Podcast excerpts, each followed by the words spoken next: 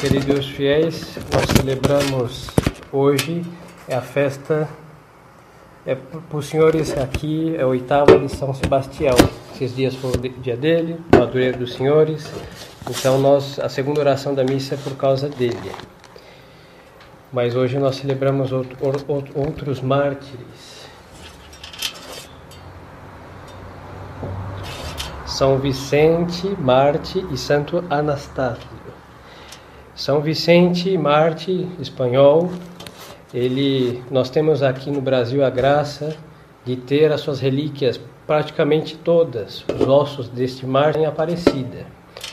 Depois de uma restauração que eles fizeram na Basílica Antiga, eles tiraram os ossos do mártir que estava dentro de uma imagem feita de cera, assim um simulacro de um soldado, de um homem morto, não, de um soldado romano morto, se não me engano.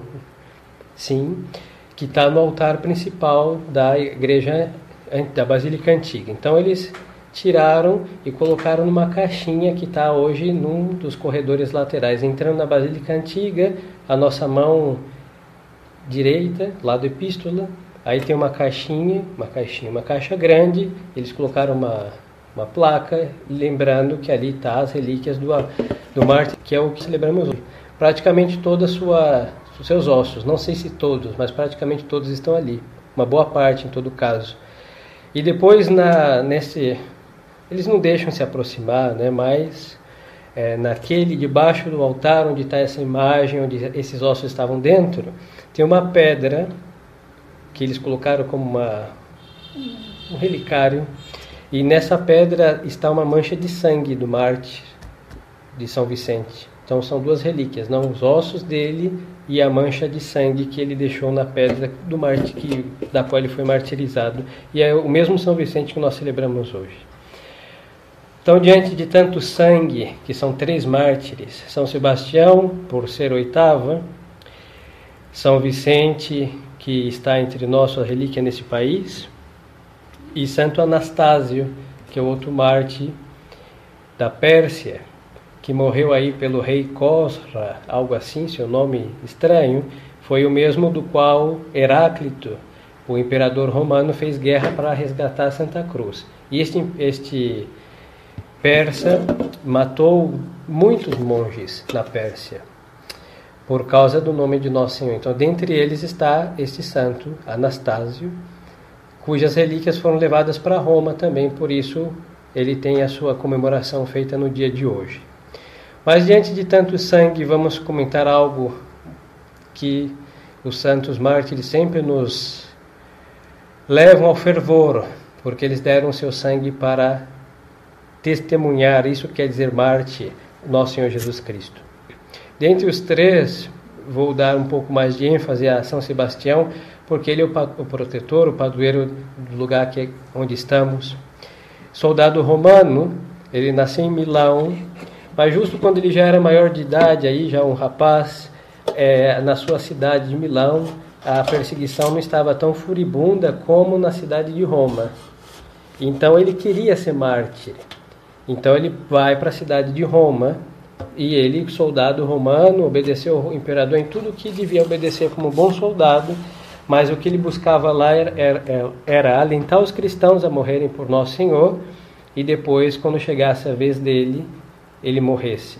Ele desejou tanto o martírio que foi martirizado duas vezes, porque a imagem tradicional que nós vemos é o martírio, mas ele levou as flechadas amarrado lá numa árvore, mas uma cristã que recolheu os corpos dos mártires já mortos, vê São Sebastião ali, ele não estava morto, ele estava entre a vida e a morte.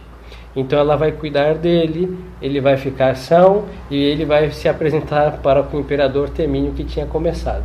Ou foi um martírio prolongado, ou foram dois martírios. Em todo caso, ele desejou tanto que Deus lhe deu duas oportunidades, e ele foi fiel às duas e morreu mártir. E hoje honramos nessa oitava o seu sangue, sua valentia e a sua fé que ele professou para a glória da Santa Igreja, a glória de Deus e o bem de todas as nossas almas. Neste mundo que nos tocou viver, nós não temos mais mártires. Alguns morrem por causa de serem cristãos no Oriente Médio, E morrem muitos, hein? É porque a mídia não mostra. Eles estão preocupados com o coronavírus, mas as religiões, entre guerras entre religiões, existem muitas, e existe muita gente que morre por causa da sua religião. Uns morrem por uma religião falsa, e aí ganha a sua condenação, e outros morrem pela religião verdadeira, e aí encontram o seu martírio e sua salvação. Dos países que temos hoje em dia muita perseguição são os países árabes, e são perseguições muito cruéis, porque, por exemplo, lhes dou um exemplo, quando recém-ordenado estava lá de apostolado na Argentina, e tive a oportunidade de conhecer um padre, que eu fui conhecê-lo porque ele era maronita, e eu estava interessado na relíquia do padre Charbel Makhlouf, que é um grande santo, um homem de Deus. Então eu tinha que falar com ele. E ele, nas histórias que me contou, muito boas, ele foi ordenado, ele tinha sido ordenado e já morreu nos anos 50 e alguma coisa, década de 50, e ele me contou que então, ele viu o corpo do padre Chábil incorrupto, que ainda estava incorrupto, flexível. Depois o corpo instantaneamente, a carne desapareceu e ficaram só os ossos. Quando ele foi, de modo modernista, canonizado, entre muitas aspas, por Paulo VI. Enquanto Paulo VI canonizava com todas as aspas possíveis em Roma, o corpo do padre Chábil desapareceu, ficaram só os ossos. Pois então, este padre me contava, naquele então, que a sua paróquia ali na Argentina tinham muitas famílias que tinham fugido do Oriente Médio, Síria principalmente, e na década de 80, e entre três famílias aconteceu o mesmo episódio. Os muçulmanos pegaram um crucifixo, uma imagem de Nosso Senhor crucificado, e bateram na porta dos católicos e falavam assim, ó, cospe ou morre. Aí eles, nessas famílias, eles começaram pelas crianças. E aí as crianças falaram, não, esta imagem do meu Deus, eu não posso cuspir. Aí o muçulmano foi lá e fuzilou a criança e ficou praticamente uma peneira, toda fuzilada mesmo. Aí chegou a vez da mãe dessas crianças e ela falou, não, meu filho, minha filha não fez isso por amor a meu Deus, e quem sou eu para apostatar? Tenho que encontrá-los. Aí, foi fuzilado. E o último era o pai. Foi o pai, e que também morreu mártir por uma família, três famílias do mesmo modo praticamente. E os outros fugiram, não por covardia, porque não é fácil. Nós falamos que temos que buscar e tudo, mas tem vezes que, entre o perigo da apostasia, é melhor fugir do martírio do que encontrar ali, imprudentemente, a ruína. Neste mundo, quero lhes dizer que, mesmo tendo perseguições cruéis contra a nossa religião, contra Nosso Senhor Jesus Cristo, mas só que o mundo moderno quer fazer apóstatas. E hoje é muito fácil ser... O que é um apóstata? Aquele que renunciou à sua fé. E como que o mundo consegue, o mundo inimigo de Deus, com o mundo, quero resumir nessa palavra, todas as leis iníquas, todas as falácias, desde o esquerdismo, comunismo, socialismo, todos esses ismos malignos, todos eles, sionismo, maçonaria, não tem ismos, mas, maçonaria também, etc. Todos os inimigos de Deus, todos, modernismo, etc., querem trabalhar para o diabo, querem fazer as almas apostatarem, mas de uma maneira muito sutil, porque eles fizeram das opiniões, eles fizeram das falácias, eles fizeram dos seus pareceres dogmas, e fazem nós, católicos, termos vergonha, constrangimento, dogmas de verdade. O que é um dogma? Dogma é uma verdade ensinada por Deus Nosso Senhor, que é uma verdade infalível. Tem dogmas que são definidos pelo Sumo Pontífice, mas que são verdades ensinadas desde Nosso Senhor Jesus Cristo, mas que a teologia, depois de discutir certos aspectos desta verdade, definiu. Por exemplo, Imaculada Conceição, que Nossa Senhora Imaculada, ela é desde a sua conceição, desde o seu nascimento, desde a sua concepção. Agora, quando Tudo isso foi discutido, explicado com a teologia, foi definido como ela é imaculada. Aí temos um dogma definido.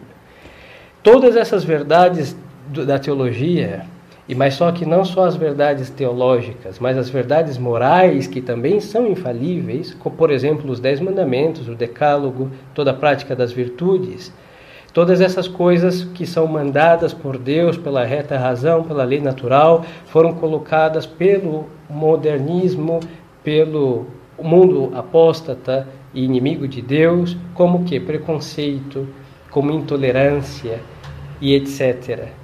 E assim nos fizeram pensar que crer no Deus verdadeiro e dizer que fora da igreja dele não há nenhuma salvação, eu estou sendo intolerante, preconceituoso com hindu, com budista, com protestante, com espírita e etc. Com qualquer um que não seja católico. Aí colocar em nós um constrangimento porque somos exclusivistas do paraíso. E aí o que fizeram? Não, vocês estão errados.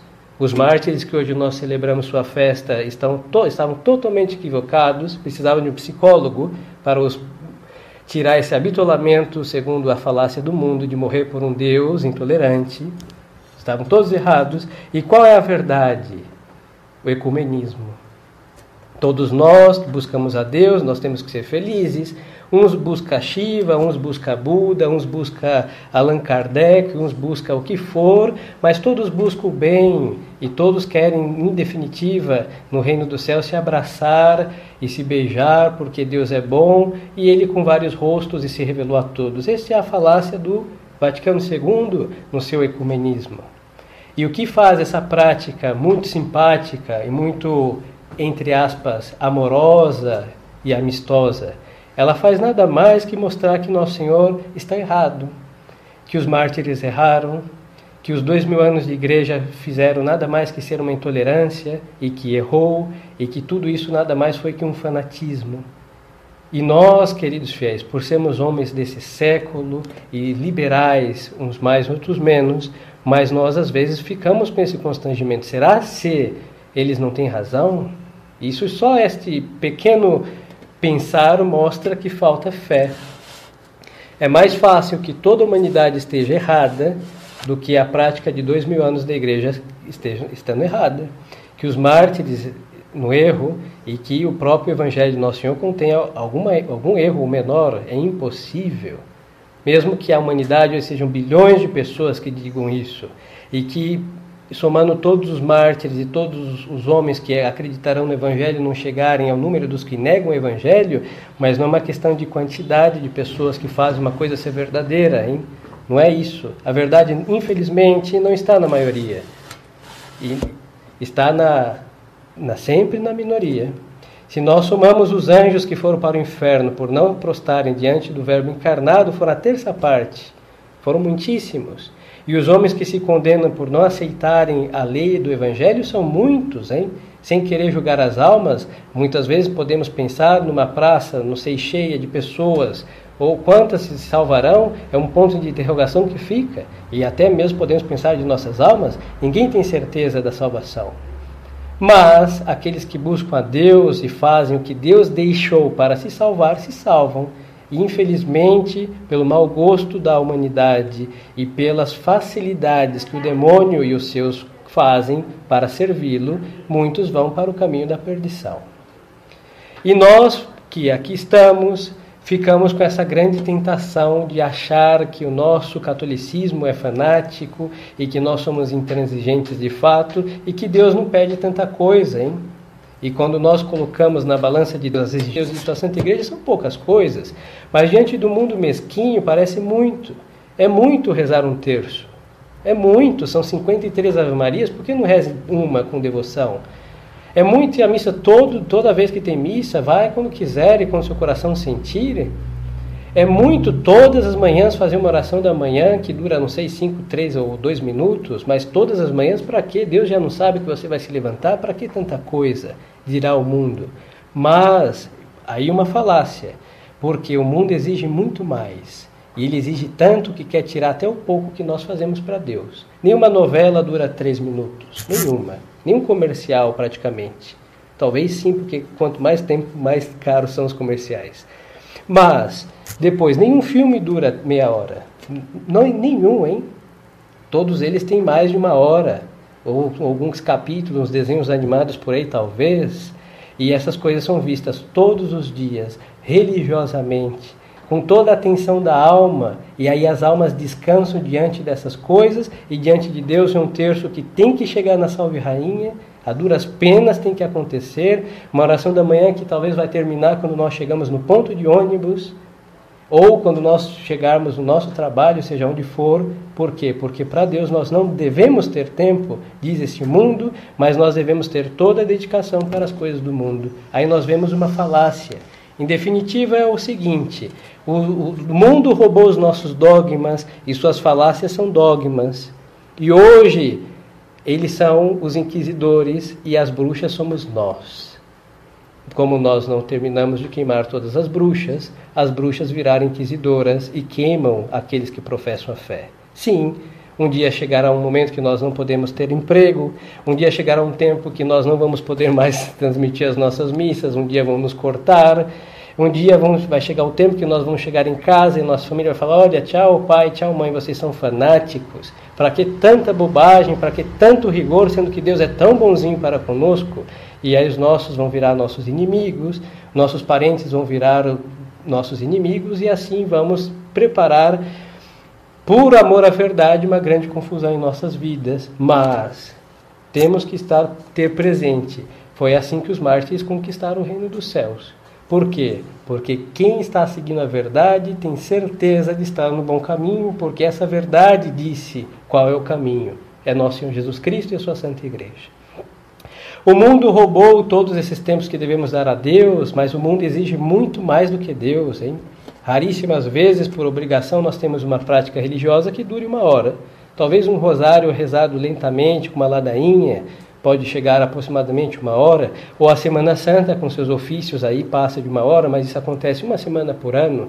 Mas as coisas que o mundo exige com as informações necessárias passa muito mais de uma hora diária. É só somar aos jornais que se assistem, as novelas que todos religiosamente devem acompanhar, os filmes que passam. Antigamente eram canais abertos, nem todos tinham aquelas redes que se pagam. Hoje todo mundo tem uma antena, sei lá da onde, que tem filmes 24 horas. E se somarmos o tempo que o nosso sofá sustém o nosso corpo, e somássemos os minutos que o piso retém os nossos joelhos, nós estamos em falta com Deus, e muito com Deus, e sobra para este mundo. E aí está a grande apostasia, silenciosa e eficaz. Este é o problema, porque não arranca nosso sangue, não vai arrancar nossa cabeça, não vai arrancar o nosso olho, mas com estas sutis carícias vai arrastando a nossa alma para o inferno. A missa vira uma tortura, ouvir o vosso servidor já é e será sempre uma tortura, não só pelo tempo, mas porque sempre o padre está chamando a atenção, e o mundo não chama atenção. Tudo está permitido porque o importante é ser feliz. E aí nós temos assinada a nossa eterna condenação, porque a felicidade desse mundo está no pecado, que o velho homem que reside em cada um de nós anda buscando incansavelmente. Então tenhamos cuidado, queridos fiéis.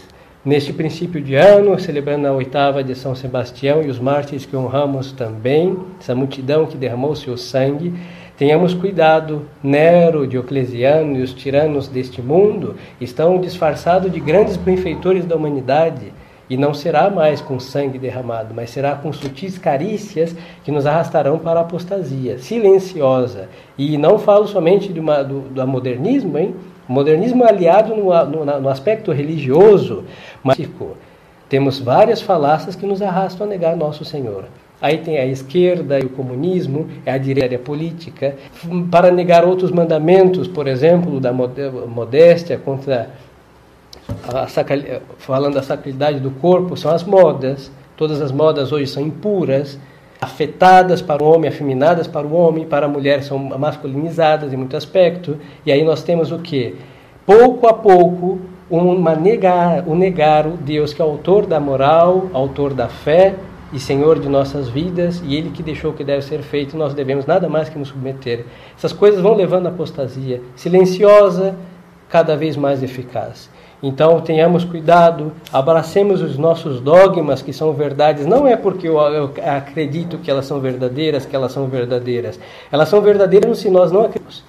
A fé não depende da nossa, do sujeito, não é o que faça verdadeira a fé. A fé é verdadeira porque foi Deus a suprema verdade e a Santa Igreja Católica, mestra da verdade, que ensinou. É verdade que tem coisas que são difíceis, que tem coisas que são deparamos com mistérios, mas o importante e é o principal é que deparamos com verdades. E o homem foi feito para a verdade e na verdade deveremos encontrar a nossa paz. Se a missa que nós temos é verdadeira, descansar e não ser um tormento por estarmos na missa tradicional. Verdade que 90% da cristandade pensa que estamos doidos, mas a população do céu, quando olha para a terra, fala, olha, existe um punhado que faz o que fizemos. E aí temos mais do que o pensamento dos homens, é o pensamento dos santos que importa. Porque os homens pensam como pecadores e todos os nossos pareceres estão afetados por nossas mazelas, mas no santo não tem mancha. E quando nós rezamos essa missa, quem olha para nós é o céu. O inferno também olha para nós e temos deles toda a reprovação, graças a Deus, porque o erro repugna a verdade. E assim, se o homem moderno, o homem apóstata, repugna essa verdade, para nós devia ser um grande prazer, porque nós não queremos estar aonde leva este mundo, que é a condenação. Se queremos estar com Deus, devemos, nas coisas de Deus, encontrar nosso gozo e nossa paz. E assim seguir combatendo até onde Deus quiser e deixar, mas sempre com grande paz e tranquilidade de alma, porque estamos na verdade. Porque esta foi a fé que foi revelada aos apóstolos, que todos eles deram sua vida por este ensinamento, e os que nós honramos também deram a vida por essas verdades. Então, tenhamos cuidado. Os dioclesianos de hoje são grandes benfeitores da humanidade, com muitas aspas, são muito simpáticos, supostamente querem o nosso bem, querem inclusive a nossa saúde, querem nos vacinar, muito, muito bem, porque eles querem realmente que nós neguemos em cada carícia algum ponto de uma verdade eterna. E assim, pouco a pouco, com o cantar desta sereia maligna, vamos até ao mais profundo dos mares infernais, nos afastando da terra firme, que é o reino dos céus, que custa nada mais que coerência, e o orar e o vigiar, como disse nosso Senhor. Então, honrando São Sebastião, peçamos a ele essa graça de espírito de mártires, que requer o quê? Uma fortaleza, grande fortaleza, e uma das coisas mais importantes da fortaleza é a conclusão do Evangelho de hoje. Nosso Senhor dizia que pela paciência salvareis as vossas almas. O homem forte é paciente, não é o homem que anda atacando e gritando e xingando, isso é falta de fortaleza. Aquele que aguenta silenciosamente e aguenta virilmente, esse é o forte. E para vencer esta apostasia silenciosa, nós não precisamos gritar. Nós devemos ter paciência e perseverar no bom caminho com toda tranquilidade, porque Deus já venceu. Desde o primeiro instante que um homem se levantou contra Deus, aquele homem está prostrado. Desde o primeiro instante que a maçonaria se levantou contra Deus, ela está vencida. Desde o primeiro instante que Satanás deixou de ser Lúcifer e se tornou o grande anjo apóstata e chefe de toda maldade, ele está esmagado pelos pés da Imaculada. Então, diante do mal, distância e nenhum temor, e ter paz, porque estamos com Deus e isso que importa. Como dizia Santa Teresa, só Deus basta, e essa deve ser o grande contentamento para encher nossas almas de esperança e de amor a Deus. Louvado seja nosso Senhor Jesus Cristo. Em nome do Pai, e do Filho, e do Espírito Santo. Amém.